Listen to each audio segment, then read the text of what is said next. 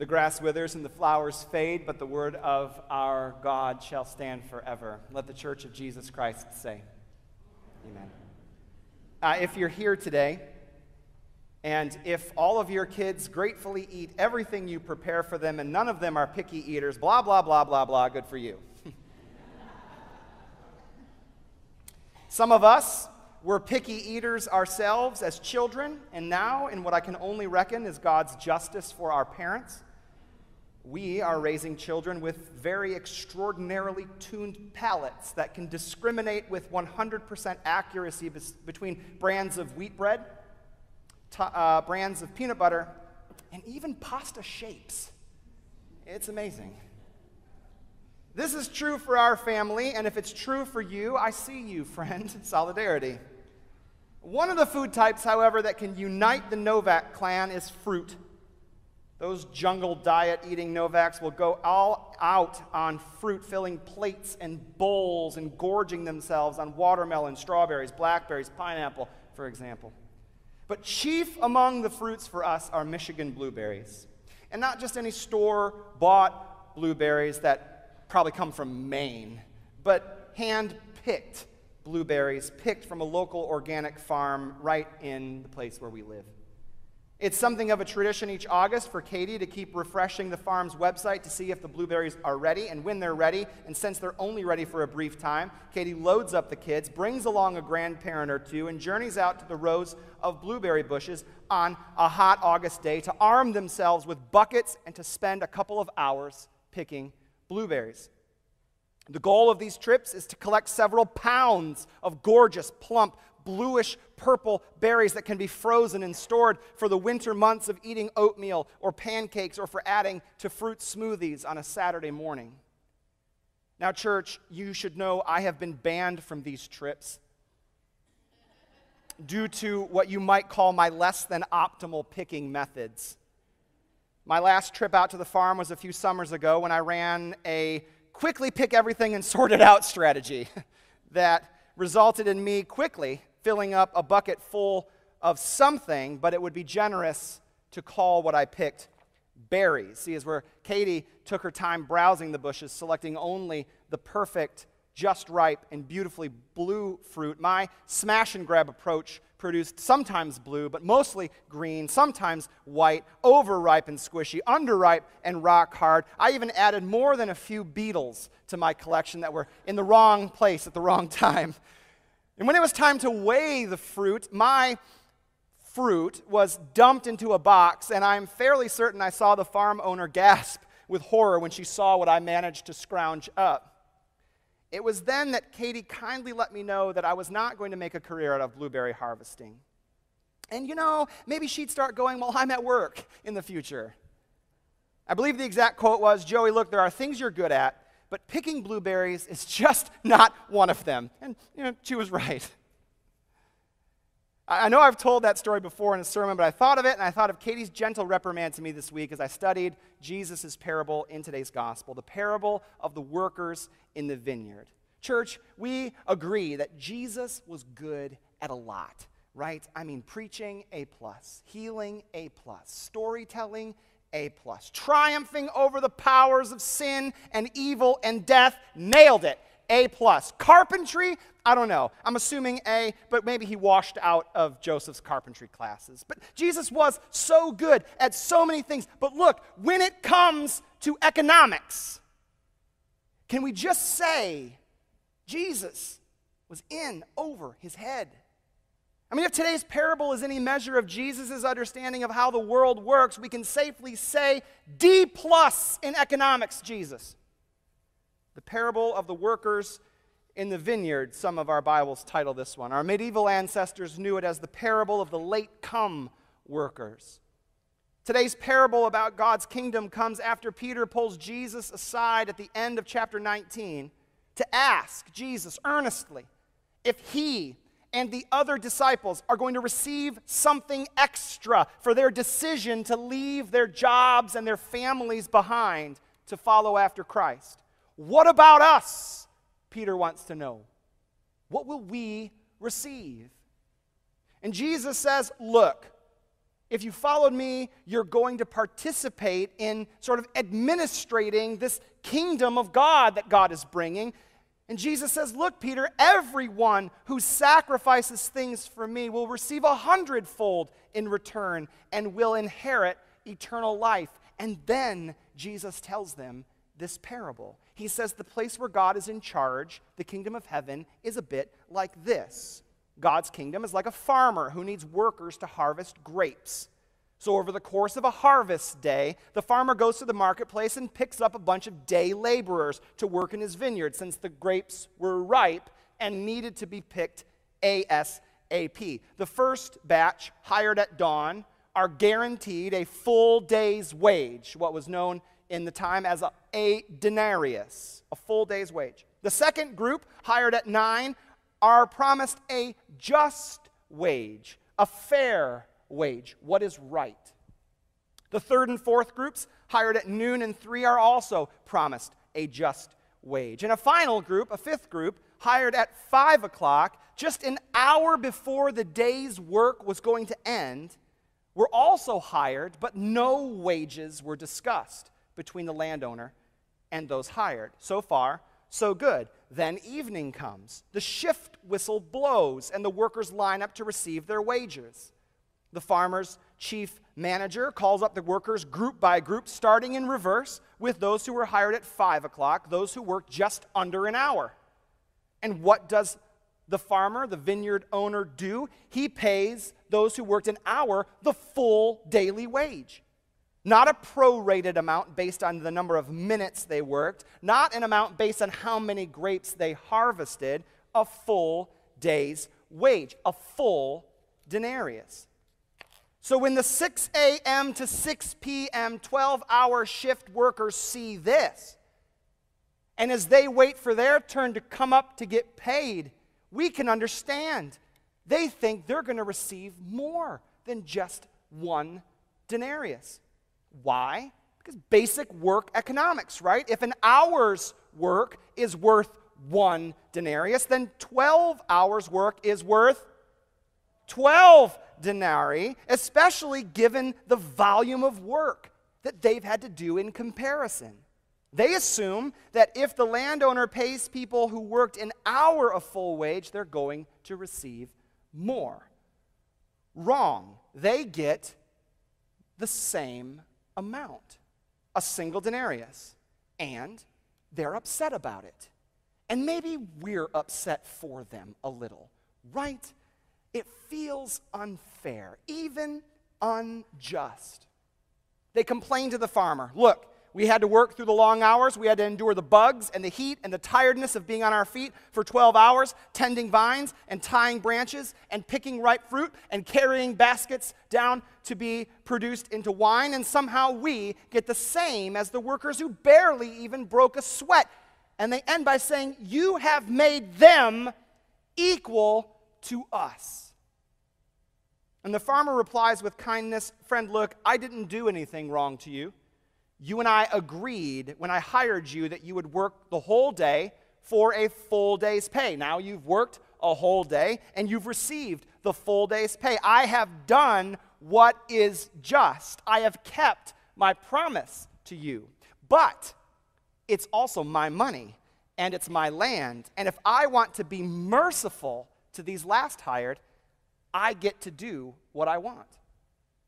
Maybe, the landowner ends, you are just jealous because I am generous to somebody other than you. And so Jesus concludes the last will be first and the first will be last. Church, today we continue our conversations about the kingdom of heaven, that chief main topic Jesus was concerned in his teaching uh, if God's kingdom is to come, as we pray in the Lord's Prayer, if God's will is going to be done on earth as it is where God dwells, then what will that look like? Jesus took great pains to tell his disciples that the kingdom of God is not necessarily only something that will happen one day far off in the future, but that Jesus somehow is kickstarting that kingdom project now, even in this broken world, and we as his followers, are called to find those glimmers and refractions of the reign of God here.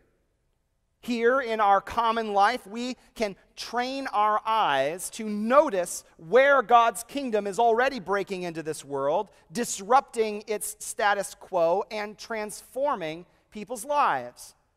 Today, in our parable, we get to train our eyes a little bit to notice a kingdom that is being built on a foundation made of both justice and mercy.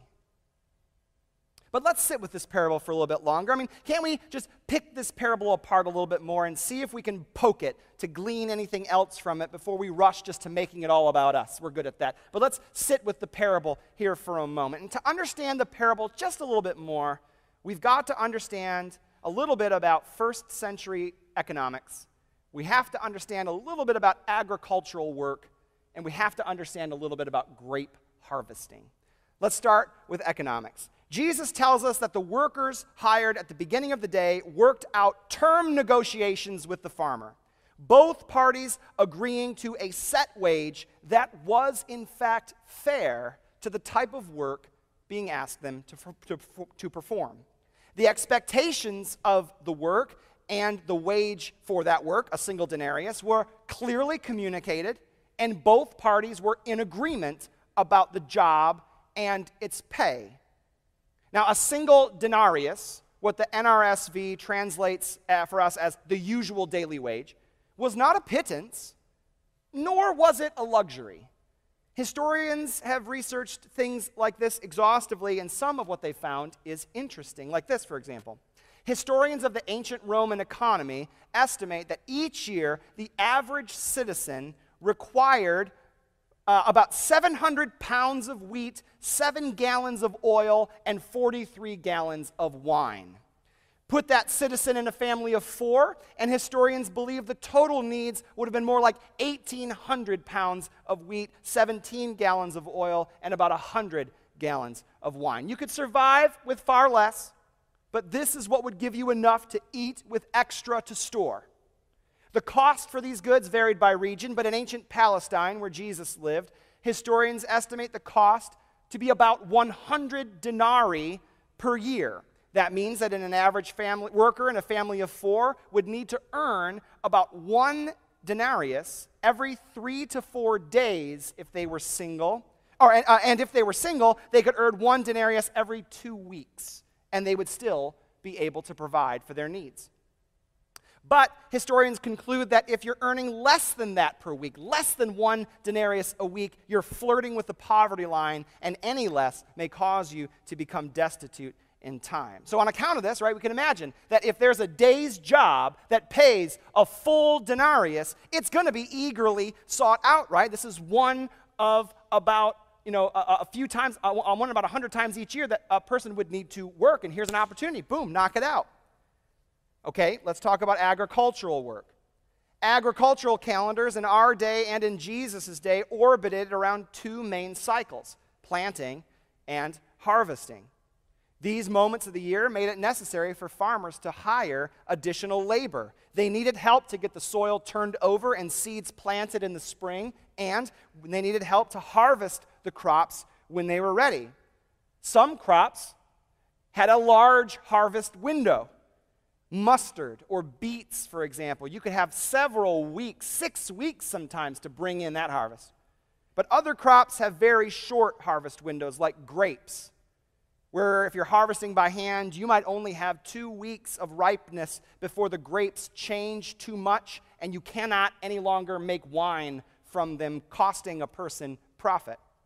So, if your labor is limited and you can't get to all your, your ripe grapes in time, you might end up leaving some to wither on the vine. And if your business is winemaking, you get the idea. You need all those grapes picked quickly. So, what's a farmer to do? Well, in Jesus' day, a farmer would go into the marketplace and hire day laborers to come and do the seasonal work of harvesting crops.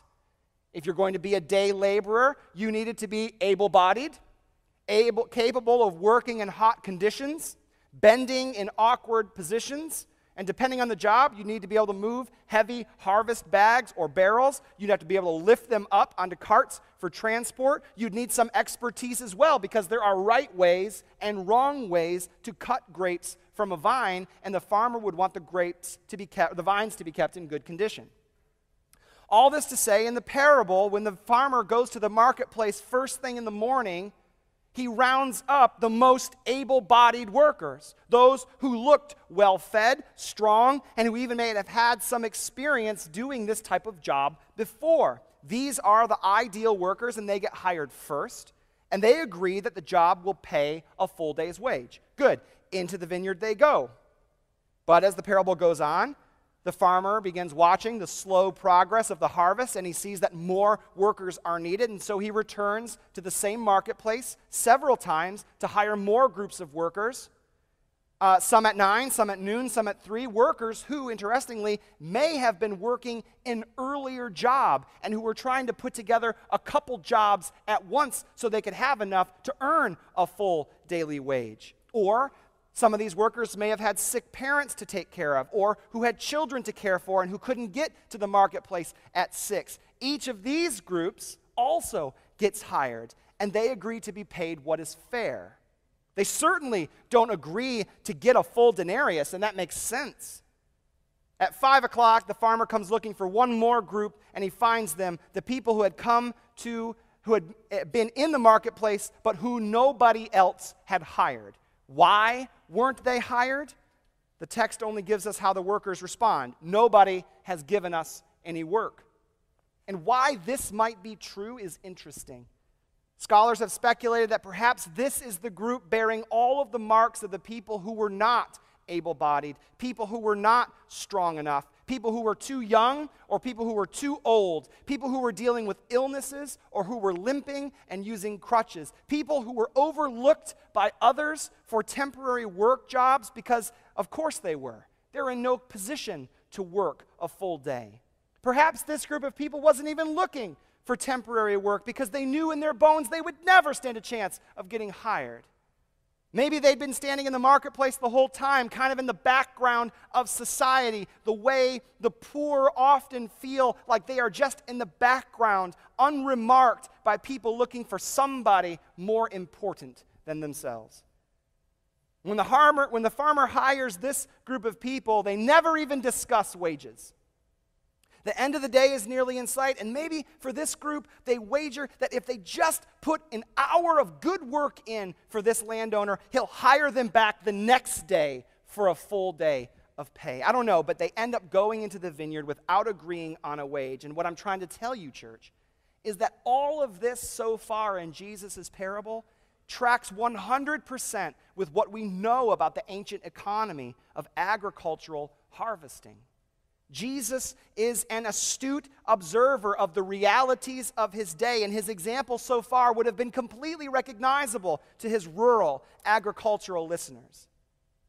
But then Jesus does his Jesus jujitsu, and he completely upends expectations. All of the workers lined up in reverse order are paid the full wage, the full denarius.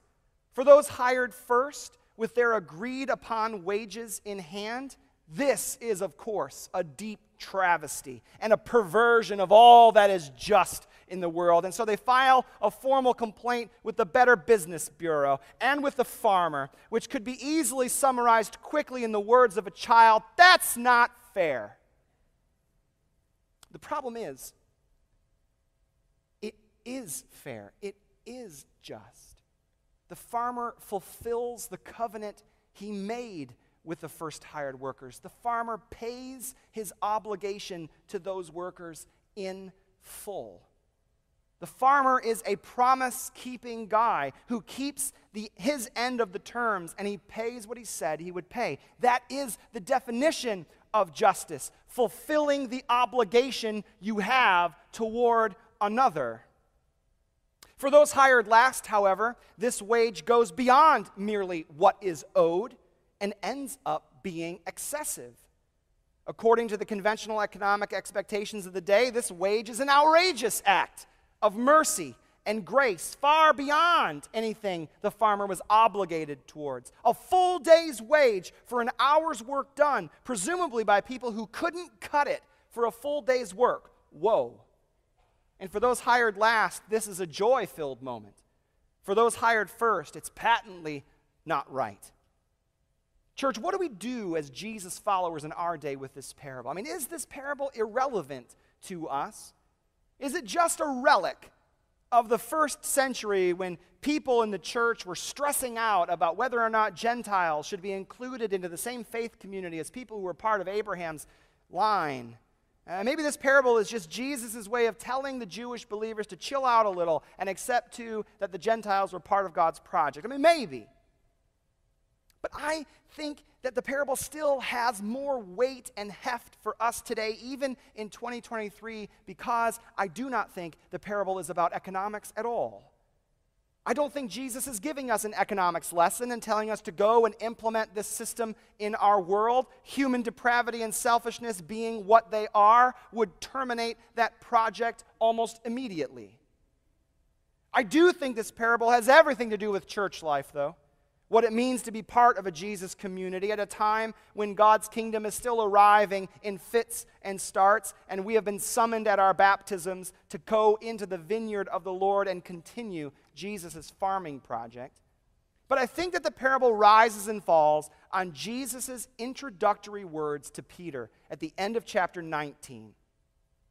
Jesus says, Everyone who has left houses or brothers or sisters or father or mother or children or fields for me will receive a hundredfold and will inherit eternal life.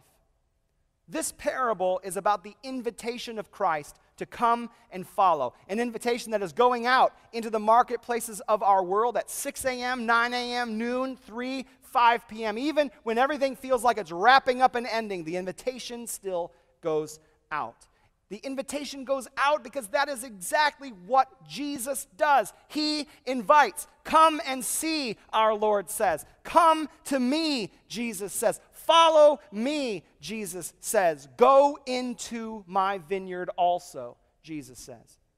The struggle in the parable is for we who have been in the Jesus community for decades to recognize and celebrate the arrival of those coming for the very first time, knowing that the wages we shall receive from Christ have absolutely nothing to do with our output, nothing to do with our merit, Nothing to do with the number of dollars we've given away, the number of hours we've spent serving the line at neighborhood breakfast, the number of children we have who are well adjusted adults doing fine. Nothing to do with how well our life is going or has gone. Nothing to do with the way people speak about us in the community. Nothing to do at all with the quantifiable, measurable things we know that we've done in God's name. Nothing to do with how many Lego pieces we've collected. At the end of the day, we find that those who have done so little of the same work, who have spent so little time, who have given so little money, those who have kids who are dealing with complex issues of pain and addiction, those whose life is hard and rough and hurting, those who are on the fringes of society to begin with, but who show up at Christ's invitation for an hour's work, at the end of the day, we find that they too receive the same wage because, in the view of the kingdom, Jesus was right. Everyone who follows him will receive a hundredfold, no matter how long and hard they have worked. Everyone receives more than what they've given. The struggle for us in reading this parable is to shed our Western economics, our market economics mindset that tells us that longevity earns privileges and grace and mercy are nice, but only for the naive. And the only thing that matters is work output. The good news of the kingdom is that the only one whose work output matters is the Lord Jesus Christ, who was faithful where we were faithless who was righteous where we were sinful, who humbled himself even to death on a cross when we do not like even being inconvenienced a little. The faithful merit of Christ is the only work that matters in God's economy. And that work, the work of Jesus' death and resurrection has planted a vineyard in this world, a kingdom vineyard, a vineyard planted in the soils of justice and mercy, a vineyard into which all humanity is being invited in every generation, across every race and language, within every socioeconomic class. You and I have been called to work in Christ's vineyard no matter how much we can do or how much we've done already. The question for us is not to ask, What about us? What will we get? But rather, will we go and will we labor in the vineyard of the Lord alongside whoever else Jesus invites? Church, I speak to you in the name of God, Father, Son, and Holy Spirit. Let the church of Jesus Christ say, Amen.